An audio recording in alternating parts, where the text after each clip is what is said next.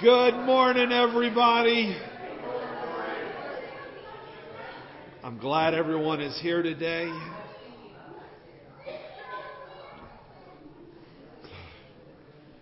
Make sure everybody gets to their seats. Good to have the, the Bishes with us, all the way from Georgia. all right, let's, uh, let's go ahead and go to the Lord in prayer this morning. Lord, we thank you so much for today. We thank you for the awesome God that you are. Lord, you, you have, you have given so much to us.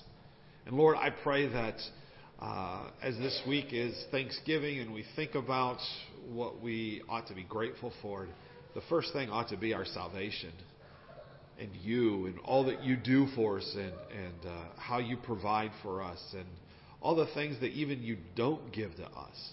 Uh, God, you are great. You're glorious. And uh, I pray that you help us to catch some of that awe that we ought to have about you. And just to worship your name as a result of it. Lord, as we sing our songs this morning, as we give of our tithes and our offerings, as we um, even listen to your word, I pray that it will all be done in an attitude of worship. And I pray that your name would be uh, glorified today. Lord, we love you and we praise you and we thank you. In Christ's name we pray. Amen. Let me give you a couple announcements before we uh, get started this morning. Uh, this Tuesday, we're having a Thanksgiving service here at the church at 7 o'clock. We'll be doing, uh, we'll be also uh, partaking of the Lord's Supper that evening. So Wednesday night, there's no uh, Wednesday night service. Um, and then uh, next Sunday is the last Sunday for uh, the Crossroads uh, Christmas gifts for the teens. Um, in, in, lieu of doing the uh, Operation Christmas Child this year, we're, we're, asking that you take whatever money you were going to do to make one of those boxes and uh, give it towards uh, Jack Merkel and the, the teenagers out in rural Michigan. And you can mark that on your offering envelope. Um, and but next Sunday will be the last Sunday we do that. Uh, well, we'll be taking uh, up money for that. Uh, and the December 2nd, ladies' ornament exchange at the Paterni's house um, at noon. And then also December 3rd, which is a Sunday, uh, two weeks from today, we're going to be having a Make a Joyful Noise into the Lord Christmas Carol Sing. And uh, that's from 5.30 to 7. We're going to be uh, There'll be some hot chocolate and cookies and singing and all kinds of stuff going on. So uh, if you want to be involved in that, even if you're not sure you want to, we want you to. Um, we uh, uh, so see Cheryl, and Cheryl will uh, get you on the list, and we will. Uh, looking forward to that. So today's the last day to, to get on that schedule. All right, why don't y'all uh, stand with me if you would? And uh, we're going to begin singing this morning, page 255, Down at the Cross.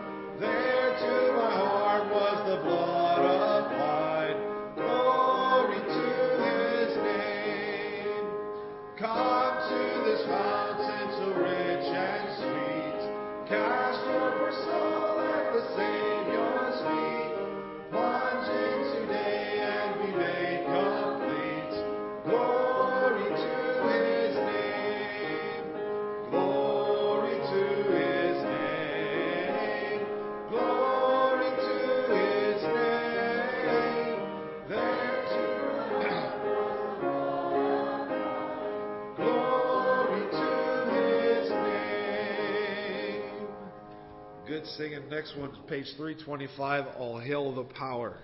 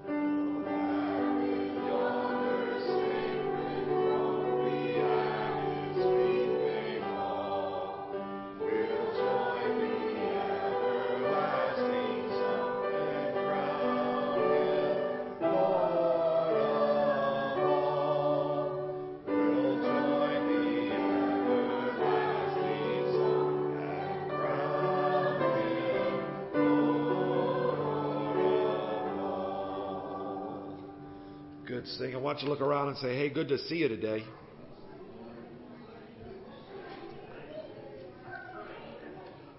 And you may be seated.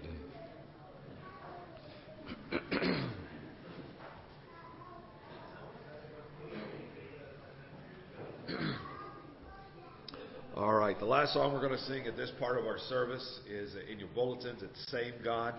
And uh, I'm going to do my best to sing, but my voice is a little shot this morning. Um, but uh, we'll also be taking up our offering during this song.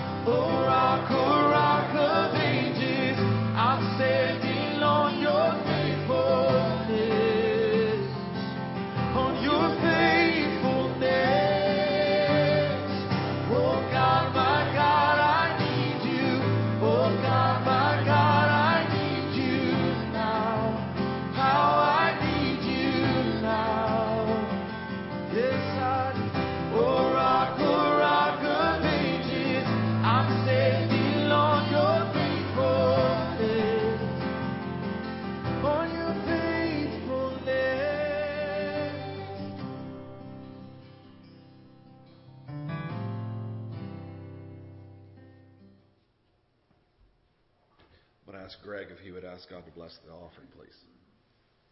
Dear gracious and heavenly Father, we do thank you for this opportunity to come into your house and hear your word. And we just thankful that you allow us to be part of this service through our tithes and offerings. And I just ask that you bless each gift and each giver that we use these tithes and offerings to honor and glorify your name. And we ask all this in Jesus' name. Amen. Amen. All right, Junior Church, you are dismissed.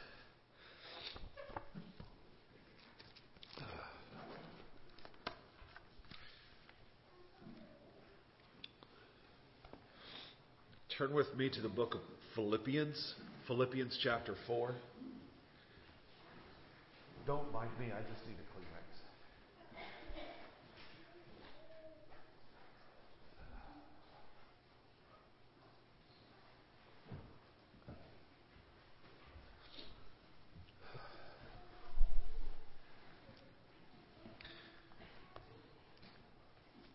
Okay, this is. I wasn't planning this, but uh, have uh, because I sing. I, I like to sing. I like to try to uh, do that sort of thing. I enjoy it, and uh, I used to be under the false impression that uh, to worship you had to sound good. to worship God, and uh, this morning, it just that song just hit me. God is the same God no matter what.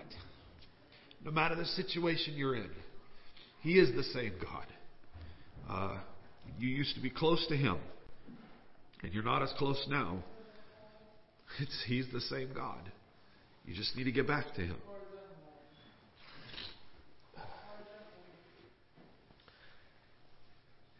All right. Turn in your Bibles, like I said, I think I said, I don't know. Uh, Philippians chapter 4. We are in our next to last uh, week of our sermon series on prayer, uh, Beyond Prayer, that's based on the book uh, called uh, It Happens After Prayer by H.B. Uh, Charles Jr. The title of our series is Beyond Prayer, a Biblical Perspective on the Power of Prayer. Lord willing, next week we're going to close out this sermon, sermon series by looking on uh, how we are to be praying with spiritual priorities. Not always necessarily what we want, but what ought to be the spiritual priority of our prayers. Now, I don't know if uh, you've noticed much in Paul's writings of God's Word. Uh, the, the images of soldiers appear quite a bit. If you think about it, I mean, that's really not that surprising considering the, the, the rule that they were under during the, uh, the writing. It was, they were under the Roman Empire, which had conquered its territories with a mighty army. And so it wouldn't, it shouldn't surprise us that the first thing that he says in Philippians 4 is to exhort the church to stand firm in the Lord. So let's start there. Verse number 1. It says, Therefore, my beloved, and longed for brethren, my joy and crown, so stand fast in the Lord, beloved. You know, this brings to mind uh, a soldier standing their ground in the face of an enemy. We are to be courageous soldiers on the battlefield, not frightened soldiers hiding in the barracks. Uh, the, the first nine verses of Philippians 4 is a call to Christian steadfastness. Uh, you know, it's not the Lord's will that His people are wishy-washy. He wants us to be solid. He wants us to have a firm foundations. Uh, Christians should be strong. They should be uh, secure. They should be steadfast. And verses 2 through 8 teaches practical steps uh, that lead to that steadfastness that we need uh, in faith.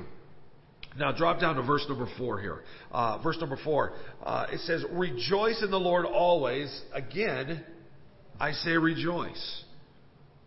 Let your gl- uh, gentleness be known to all men.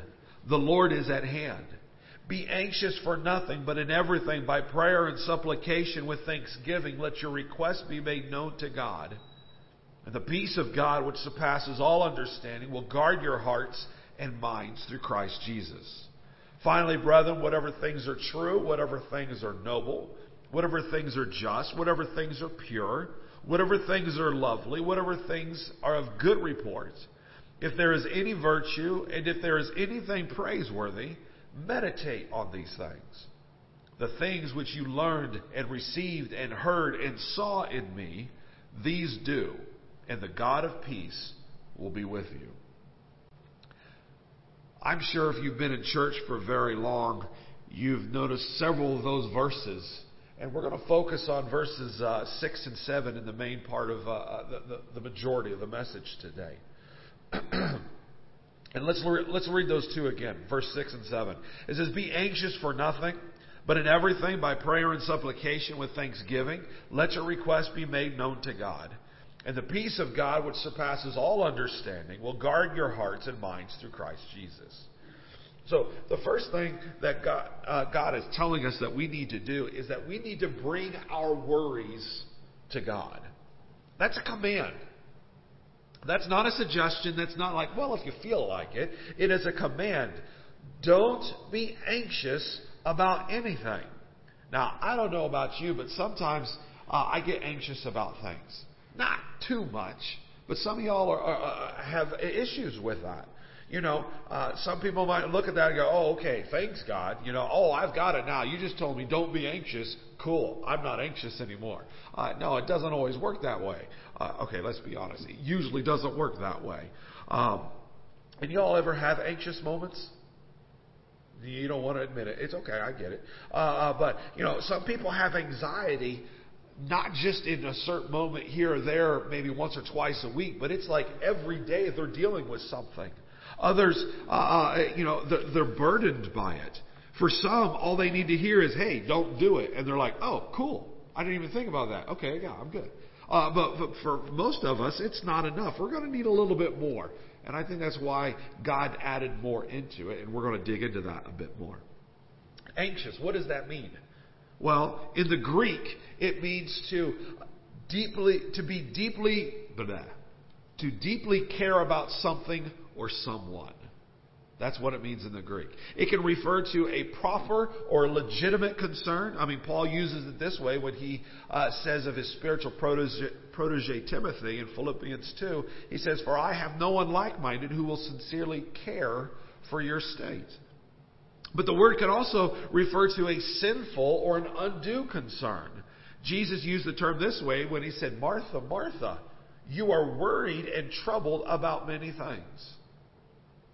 Philippians 4 6 uses the term in this latter sense that you are anxious, you are worrying, you are caring deeply about things that you ought not be worried about. Paul is not saying that we should be carefree and unconcerned about important things, important issues, and people in our lives. He is saying that we should not worry about them. Legitimate concern can turn into sinful anxiety when we allow our hearts and our minds to be pulled into different directions by our circumstances. Faith pulls us in one direction, doubt pulls us in another direction. Similarly, uh, hope pulls us in one direction, but fear pulls us in the other, opposite direction. And we find ourselves being pulled apart by worry. Now, that word worry, you think, well, it means the same. Well, no, not quite. The word worry is derived from an Old English term that means to strangle. To strangle. And yes, worry is an internal strangulation of yourself. Jesus told this parable of the sower, and, and, when he speaks of the seed being planted among thorns, he says in Matthew 13, 22, Now, he who receives seed among the thorns is he who hears the word, and the cares of this world and the deceitfulness of riches choke the word, and he becomes unfruitful. So, the Apostle Paul wisely instructs the saints of God, Christians, Don't be anxious. Be anxious for nothing. I mean, the grammar of this command indicates that the, the sinful anxiety was a present reality, not a potential threat. It was there. And God's not just saying, hey, don't worry, be happy. No, He's not saying that. He's saying, stop worrying. You need to stop it. Why? Because God commands us to. That's the number one reason why we ought not to be worried about those things, because God commands us not to worry. What are you worrying about? Is it your family? Is it your health? Is it your finances, your job, your future? Whatever it is, God is telling you, stop it. Just stop it. But the Lord doesn't just leave us there with just a command to obey. God has given us an answer for your anxiety, and He's given you the answer for your worries. And you say, Well, what is it? Well, what have we been talking about for the last seven weeks? It's prayer. That's what's going to do it. You say, Well, I don't know, man. That doesn't, that doesn't seem right. That, that doesn't seem like it's enough. You see, every follower of the Lord Jesus Christ should let God, let God do the worrying. 1 Peter 5 7 says, casting all your cares on him, for he cares for you.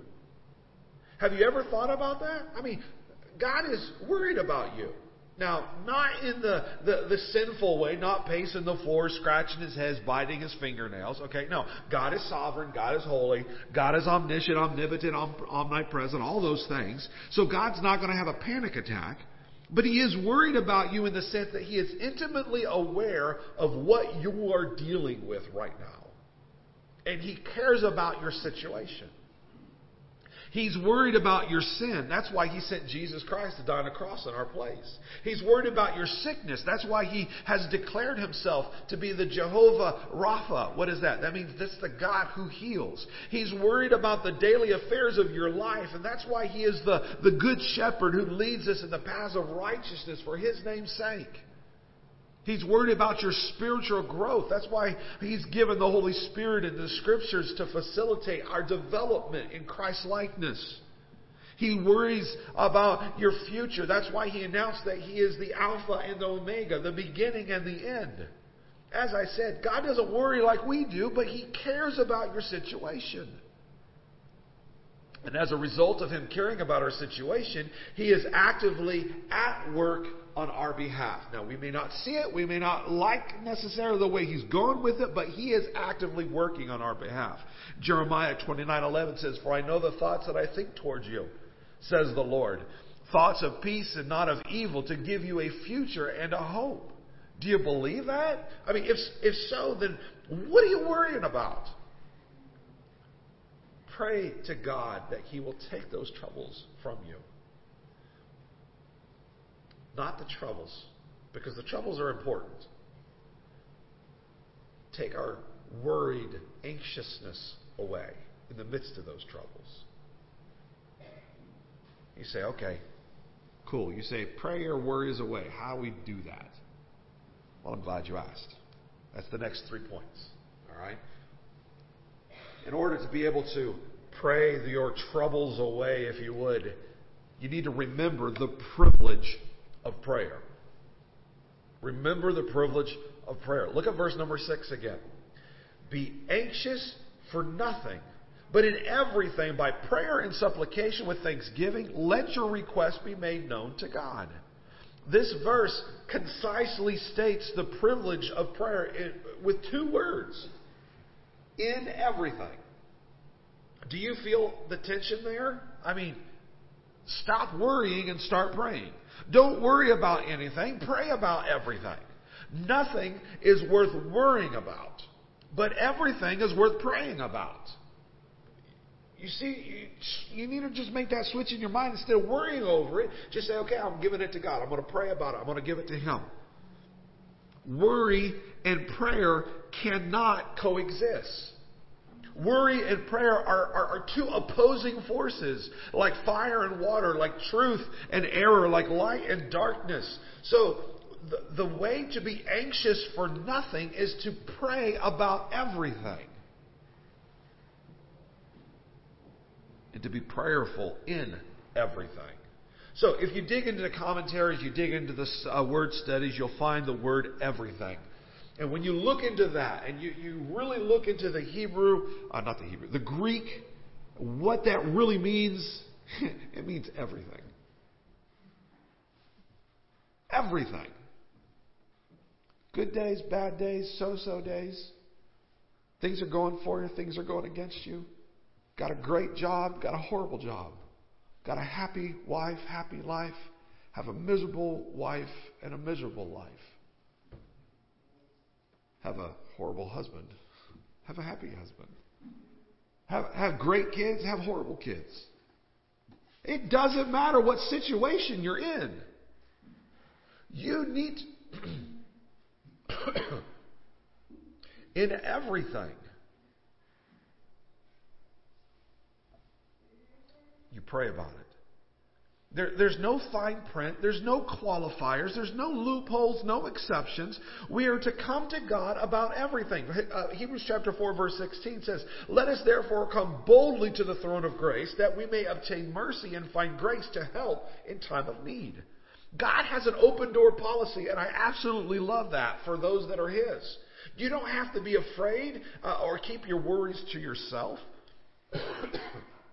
Our Heavenly Father is interested in every detail of our lives. It's like that parent or grandparent who picks up the little kid who's worried or scared and crying and they set them on their knee and say, "Hey, just just tell me all about it. Just tell me all about it. It's okay." And what's even cooler about that when you think about it, God already knows. But yet God still commands us to pray to him.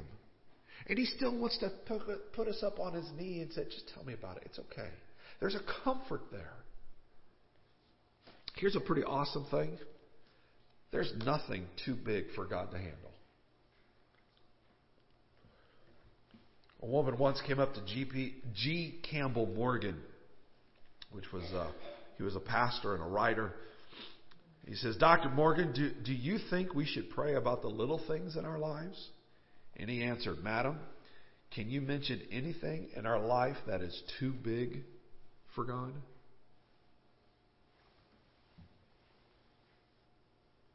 He's right. Whatever it is, God can handle it.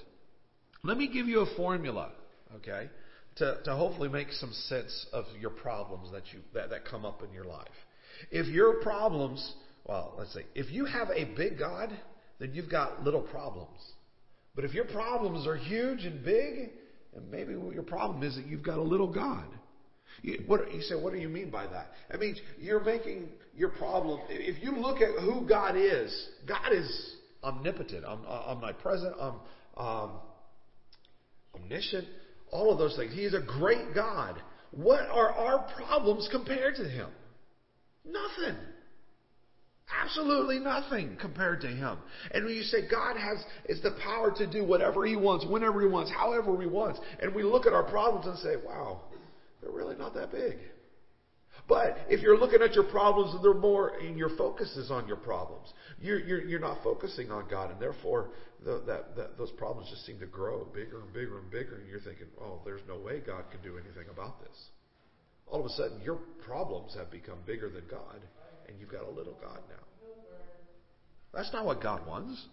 God wants you to pray with confidence that He is a big God that can handle any situation. Whatever is going on in your life, God can handle it.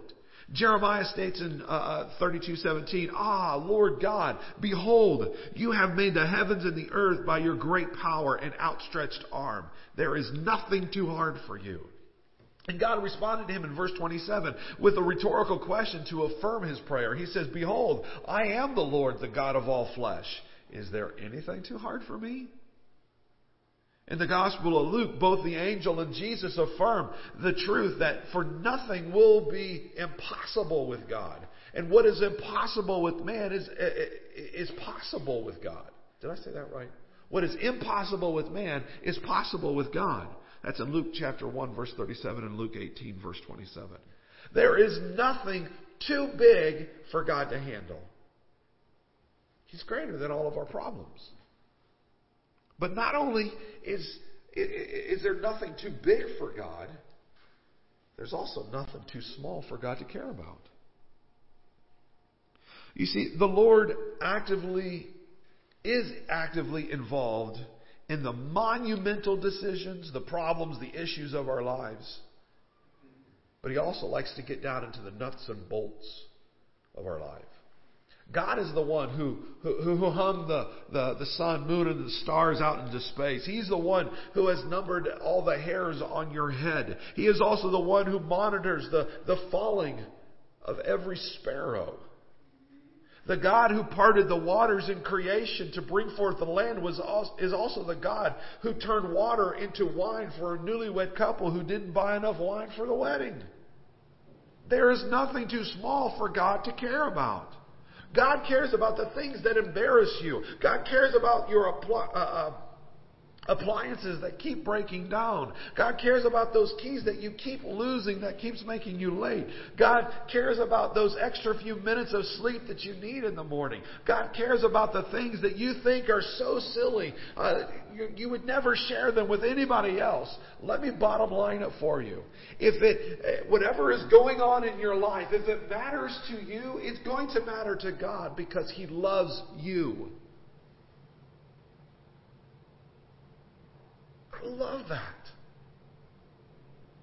I love that. I love that God is not just the God that died on a cross in our place. He's also the God that says, All right, you can do this. Think back. Where did you put those keys? you know, God's there for that. Isn't it amazing? When we lose something like our keys, or like, God, help me find my keys, and you find it, and then you're just amazed that God answered that prayer. Why are we amazed? You say, well, because it's such a small, stupid thing. But if it matters to you, it matters to God. It reminds me when, uh, when Miss Lee would teach the little kids, and she loved going through the prayer requests with the little kids. Because they'd be like, well, pray for my, my, my, my little dog or my, my mom's nephew's cousin's third uncle's, I don't know, whatever. Uh, you know, uh, they're like, really, what does this matter? But you know what? If it matters to them, it does matter to God because that means if it's on your heart, bring it to Him. Nothing is too small to bring to God. Whatever's going on in your life, if it matters to you, it matters to God. So, remember the privilege that we have in prayer. That's going to help with our anxieties and our worries. The second thing we need to do is we need to rehearse the practice of prayer. I read of a, a soldier who was court martialed um, after he was found uh, that, well, someone thought he was asleep on duty. And his defense was, well, no, no, no, I'm not, I wasn't asleep. I've been praying. And of course, the authorities didn't buy that story, and he was in trouble. And so the prosecutor mocked the young soldier during the hearing and said, Since you're such a praying person, why don't you offer us a prayer right now? And, you know, you get some people in the gallery that's kind of chuckling a little bit. But the soldier took this challenge to heart, and he took it seriously. And then, right in the midst of the entire court, the young man offered a devout, sincere, passionate prayer to God. And when he had finished, the charges were dropped. The court concluded that he never would have been able to pray like that under pressure had he not been practicing that kind of prayer before the pressure came. That sounds so much like what we've been talking about with Nehemiah. That when uh, when, when the opportunity arose for him to finally go back to, to, to Jerusalem to rebuild the wall. And, and when the king says, what, What's wrong? And he prayed a 911 prayer God, give me guidance. And the only reason God answered that is because he had already been in preparation for the previous four months.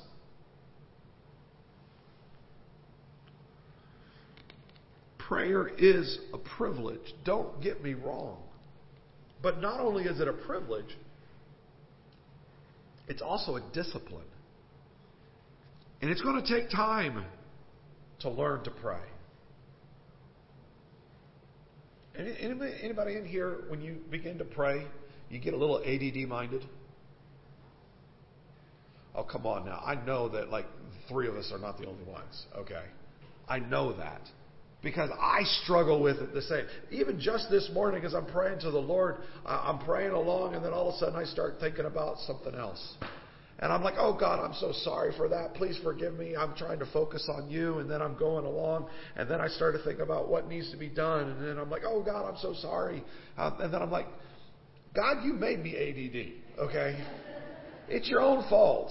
Um, no, it's, I mean, it takes practice and it's going to take discipline to be able to spend any amount of time in prayer where you're not wandering off. And that's why where the discipline comes in. If you're going to be able to pray your worries away, you must learn how to practice the discipline of prayer before the problems come and before the pressures come. What does it mean to practice the discipline of prayer? Well, I've got three things under here for you. Disciplined prayer involves time with God. The word prayer in Philippians 4 6 is uh, uh, the Greek noun that is the broad, the most broad, generic, all encompassing word for prayer in the New Testament. It is the act of addressing God, uh, talking with God. It's conversation and communion with Him. It is, it is the prayer that enjoys the presence of God and honors Him in worship. Paul uses it here to teach us that believing prayer involves time with God. That's why Paul then writes, you know, by prayer and supplication, let your request be made known unto God. He is making the point that prayer should involve more than just saying, God, give me, give me, give me, give me, give me. Your prayer should be more than the reading of your sanctified wish list. Your, your prayers, uh, well, you should pray in order to spend time with God in personal, deliberate, and intimate communion with Him. And I think for so many of us, and even the church has caused this. The, the, the, this, this problem with prayer because we think we gather together, we get some prayer requests, and then we pray over them. And, and, and, you know, there may be some thanksgiving to the, given to God, there may be some worship given to God, but most of the time it's all about our spiritual wish list. But that's not all that prayer is supposed to be about.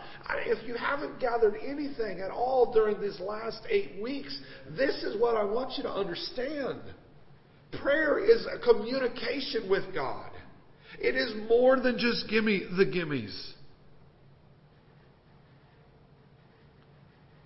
We need prayer. And that's where the discipline comes in to learn how to worship God, how to thank God. It's so easy for us, for me. Just, it's easy for me. I begin saying, God, I thank you so much for what you've given to me. And, and I thank you for this, and I thank you for this, and I worship you for this. And, and then it's very easy for me to quickly start into my gimmies. You know, my, my requests. And I'm like, no, no, I got to stop this because that's not what God wants from me. God wants my worship. God wants my thanksgiving, my adoration. It's going to take discipline. Daniel's enemies were jealous of his promotion, so they plotted against him. Uh, Daniel, from the book of the Bible. I'm not talking about Daniel back there, okay? Right? Uh, we're talking about Daniel from God's Word. That uh, they wanted to get him out of the position that he was in, and they they knew he couldn't be bribed. They couldn't tempt him. They couldn't discredit him. And the only thing that they could do, well, they figured out that he was devoted to God. He was just too devoted to God. So that the only way to get him out of there was to convince the king to make a law that no one could pray to anybody else except the king.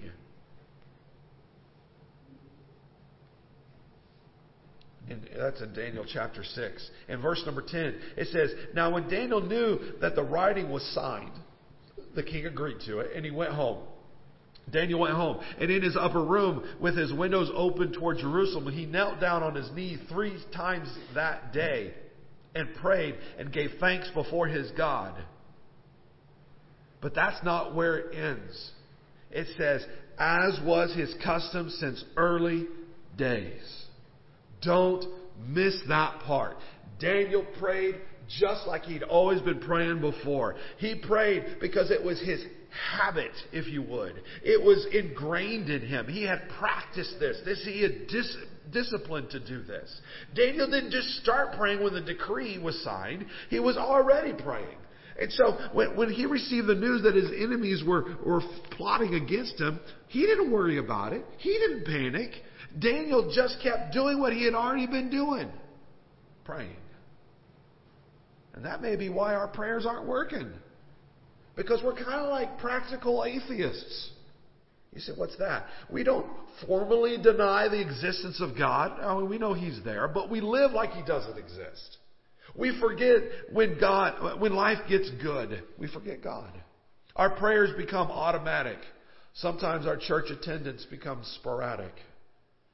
And for some of us, our giving becomes a tip rather than a tithe. Our service becomes inconsistent with God, and our time with God in His Word is non existent.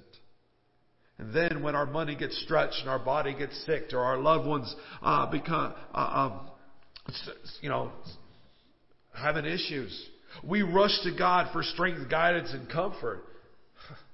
We shouldn't practice crisis Christianity. Only going to Him when we need something. You know, it's not really going to work. There's no satisfaction there. Paul said in Galatians chapter 6 verse 7, Do not be deceived. God is not mocked. For whatever a man sows, that he will also what? Reap. You're going to get what you've been given. The word, well, sorry. You can't plant wicked seeds and then quickly turn to God when you see that those the, that that harvest is coming up is not what you wanted and say, God, God, fix it. and I'm not saying that God cannot hear our emergency prayers. I'm saying that prayer without devotion to God is very presumptuous. In contrast, true prayer ought to be like a couple. What do I mean by that? You know, they, they really don't have to go anywhere special. They just want to be together. I remember when Stephanie and I were dating. Sometimes the only time we got is just a, like a, a, few minutes before I had to go to work. And so we would walk around uh, the school that we were going to at the time. It was a dump around there. It was, they were actually kind of scary in some of those places. But you know what? We didn't even notice that because we just wanted to spend time together. You know, it didn't matter where we were going. It didn't have to be anything special. we were poor college kids. Not, much special was going to happen. um, but you know, the, the, we didn't even have to have anything special to talk about, but we talked. Prayer ought to be like that. And it's not going to start that way. It's, it's only through the discipline of working on it. Authentic prayer involves time with God. Not only does it involve time with God, it also involves trust in God. Again, verse 6 Be anxious for nothing, but in everything, by prayer and supplication with thanksgiving, let your request be made known to God. The word supplication there, it refers to the act of entreaty or, or asking. And the picture is that of an, an inferior uh, uh bringing a petition to a superior. It is uh, uh, to pray with a sense of need. But supplication is not just about the act of, of taking your needs to God in prayer, it's about the spiritual implications of that act. By taking your need to God in prayer, you're not informing God of something that He doesn't know. You know, uh, um, newsflash, there's no news flashes in heaven. Okay, there's no breaking news. God is omniscient. God knows everything. Uh, everything known, everything unknown, and everything knowable. You cannot inform God of anything. So by taking your needs to God, you are affirming that God is the only one who is going to be able to meet that need. That's what supplication is about. Supplication is a statement of trust in God. God, I'm bringing this to you because I know you can do something about it. It's a declaration of dependence on God. It's a simple act of confessing to God that, that you are going to trust God with your situation. Jesus taught this in Matthew 6. Uh, it was the section of the Sermon on the Mount where Jesus was directly addressing the issue of worry. And his position on worry is, is clear. It's simple. Don't do it. Don't worry about what you're going to eat or drink or wear. Don't worry about tomorrow. There was a pastor and commentator by the name of uh, Gerald Mann. Uh, he suggests that Jesus does not tell us not to worry as much as he tells us to wait to worry. According to him, Jesus gives us only four times when we may begin to worry. One, worry when it will feed and clothe you. Worry when it will make you live longer or grow taller. Worry when you want to know how people who don't worry react to problems. And worry when you want to make tomorrow worse than it's already going to be. Wait to worry until then. In the meantime, well, Matthew 6:33 says, "But first, but seek first the kingdom of God and his righteousness, and all these things will be added unto you." Worry is like sitting in a rocking chair. You can have all kinds of action movement right? You, you, you're rocking that thing. You can even get that thing going where it's about ready to tip over, but you're not going anywhere. That's a whole lot of action to not go anywhere. That's what worry is like. So trust God no matter what. Put God first in everything. Expect God to come alongside of you and place uh, what you need before you. The third thing that we need for disciplined prayer is that disciplined prayer involves thanksgiving to God.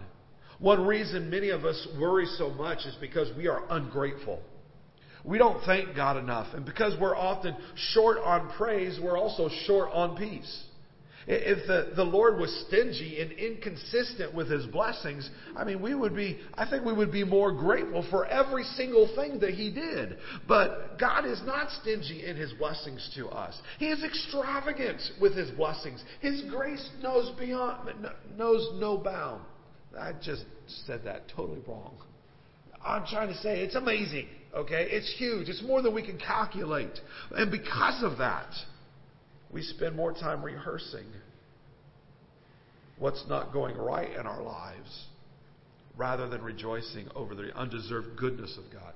Okay, I said because of that. That's not the right phrase there. But in spite of that,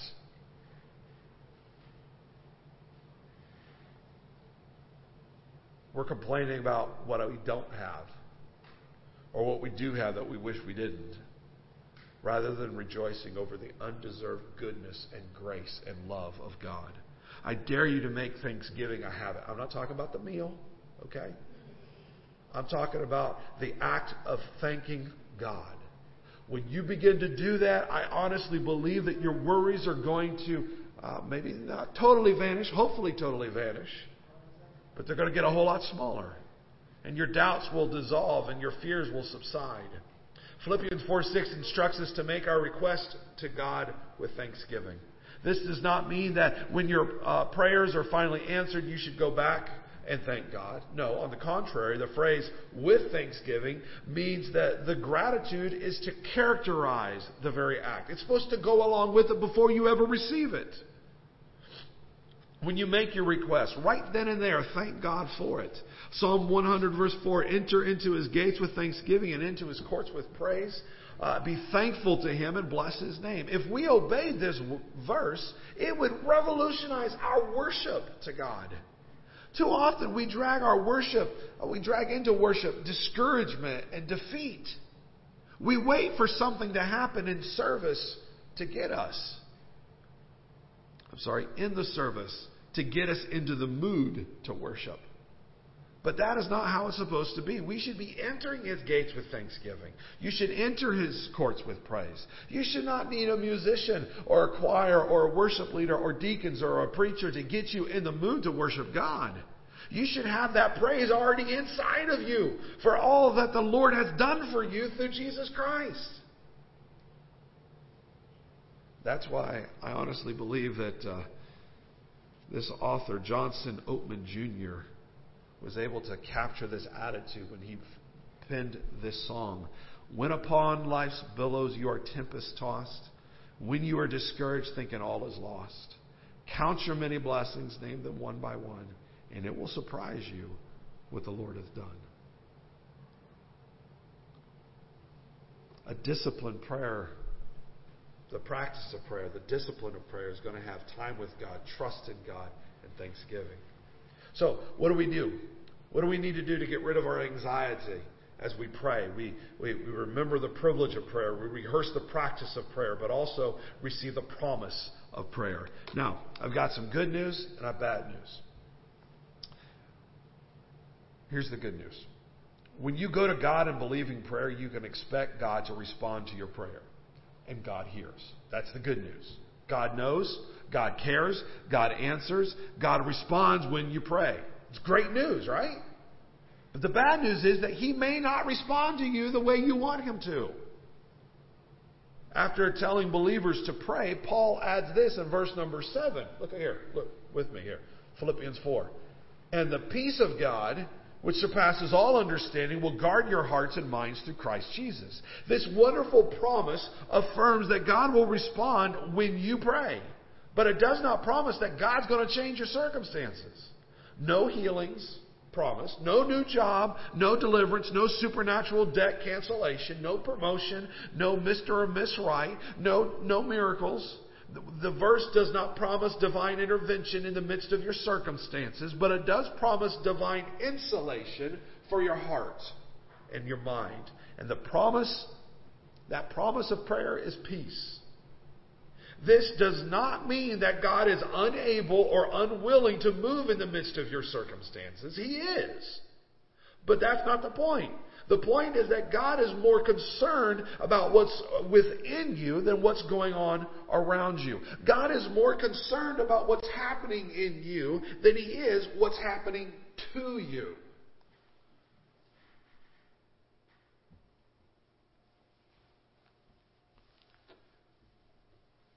We want to have a life that has no problems.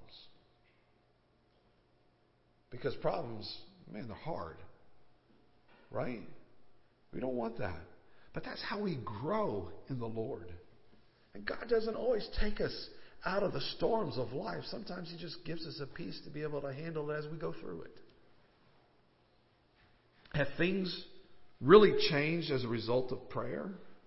Of, of our prayers? Well, maybe not necessarily. I mean, you may still be in a war zone. I mean, the battle may still be raging. The enemy, the enemy may still be advancing. But even though war is raging around you, something has happened within you. God has dispatched His peace to guard your heart and your mind. And that's the promise of this text. In fact, that's God's promise throughout Scripture. Isaiah 26, 3, you will keep him in perfect peace whose mind is stayed on you because he trusts in you. Colossians 3.15, and let the peace of God rule in your hearts to which also you were called in one body and be thankful. Him, Jesus himself said in John 14.27, peace I leave with you. My peace I give to you, not as the world gives do I give to you. Let not your heart be troubled, neither let it be afraid. God will give you a peace that surpasses all understanding. People in your life who know what you're going through are not going to be able to understand why you're calm, why you're joyful, and at peace. And you're not going to be able to explain it either. Totally. I mean, because it does say, what? What does verse 7 say? Uh, the peace that it's beyond all understanding? That includes even ours. I mean, we understand that it's from God, but we don't understand how it all works. Right? Means you can't totally understand it. You don't know. Uh, you, you don't know how you have so much peace in the midst of the confusion, but it's the peace of God. As we mentioned earlier, although King Darius had issued a decree pro- prohibiting his subjects from praying to anyone but him for 30 days, that didn't stop Daniel from continuing to pray to the true God. For this act of devotion, Daniel received a death penalty. Darius, he put him in the lion's den, put a stone on the mouth of the den so he couldn't escape. What happened? You know, what happened? Uh, well, the, when, um, the king went back to the palace, but he couldn't sleep. Surrounded by luxuries, Protected by soldiers and trained guards, the king just couldn't sleep. He stayed up all night long. The next morning he rushed down to the lion's den he called out to Daniel and to, Dan- and to the king's surprise, Daniel answered with, Hey, I'm here. He says, My God sent his angel to shut the lion's mouth. The king couldn't sleep all night, yet God was keeping the lions quiet so that his child Daniel could rest in safety. That's what the peace of God will do for you if you take your worries to God in prayer. I'm going to close with this. A ship was wrecked in a, a, horrible storm, and the only survivor was a little boy who was swept uh, around by the waves, and he finally got to this rock, and he sat there all night long until he was spotted the next morning and rescued. And they asked him, uh, were, were, you scared? Were, you know, did you tremble while you were on that rock during the night? And the boy said, Yeah, I trembled all night long. I was scared. But the rock didn't move. That's the testimony of every Christian who subscribes to God's answer for, uh, for anxiety. God's not going to move. You can have a firm foundation on Him. You can get rid of that anxiety. Well, you might need some help, and that's okay. But that those worries, a lot of them can be taken care of by prayer, giving it to God and leaving it in His hands. Would you stand with me as we go to the Lord in prayer? Lord, I thank you again. I thank you so much for your word. I thank you for prayer.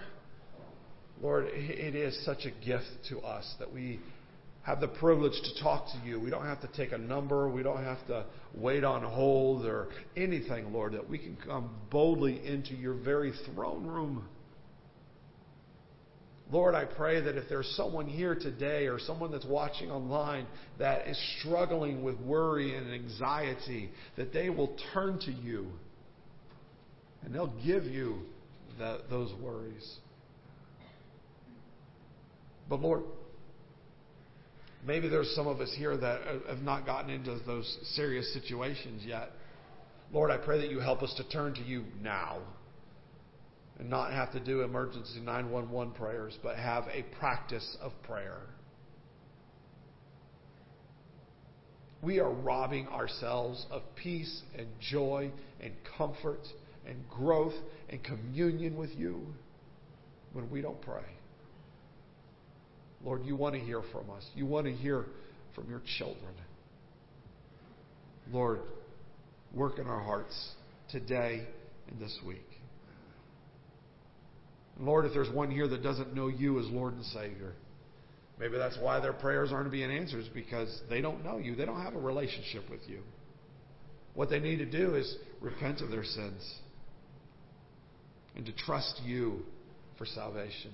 If there's someone here like that, Lord, I pray that you give them the courage to talk to me or someone else that's here so that we can share with them through your word how they can be saved. Thank you, God, for everything. In Christ's name we pray. Amen. We're going to sing a verse of invitation trust and obey, for there's no other way to be happy in Jesus than to trust and obey. Whatever your need is, I invite you to come.